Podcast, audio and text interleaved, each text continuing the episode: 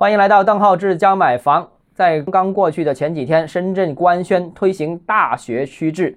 所谓的大学区制，其实就是我们之前熟悉的多校划片制度，就是若干个学校好坏混搭，没有百分之百保证读名校的这样一个机会。从而也会让房子和学位分离。那这种方式其实是在初中阶段是比较常见的这种情况。目前在北京和深圳都开始全面往小学阶段进行推进啊，这个以以往就有的了，其实也不是什么新鲜事。那但是这次深圳的大学区制招生的政策呢，和北京的电脑随机派位不同。北京就混在一起随机抽啊，深圳采取的是入学积分制度，就是按自愿的。次序，呃，按积分的高低依次录取啊，它还是有一点区别的。那这个也就意味着多校划片有了北京方案，又有了深圳两个方案。这种方案，我觉得未来要注意几点。为什么要注意？因为它直接影响楼价啊。首先，第一个，北京、深圳这种招生办法呢，全国各大城市未来可能会陆陆续续跟进。那这个打压房价，特别是打压高学位房价这个问题，已经是中央明文规定的。目前最简单有效的办法就是把各种的学位和房子脱钩啊。那所以还没有执行这个办法的大城市，预计今年之内就会陆陆续续跟进。比方说广州啊，我觉得广州很很大可能了，因为这个在四月份已经实施了一些区域的试点了。那三四线城市呢？呃，我个人觉得倒未必，因为三四线城市关于学位房的炒作明显是没有这么严重。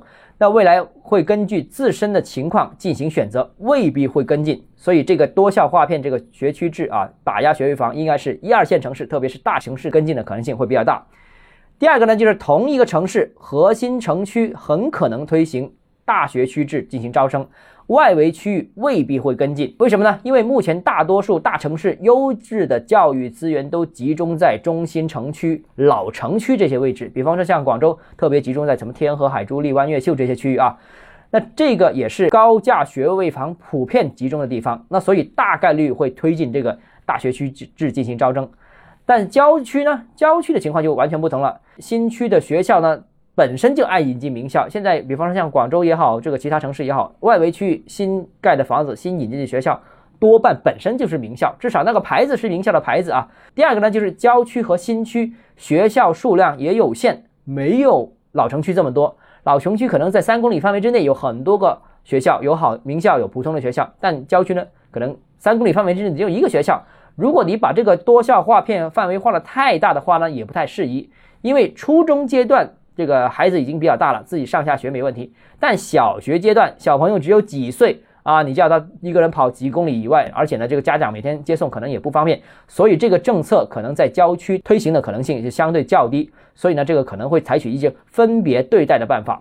好了，那这个政策接下来会对楼市产生什么样的影响呢？我们明天接着跟大家讨论啊。如果你有学区房要处理的话，如或者说你有小孩要读书买学区房的话，有问题想咨询我本人的话，欢迎私信我，我们。明天见。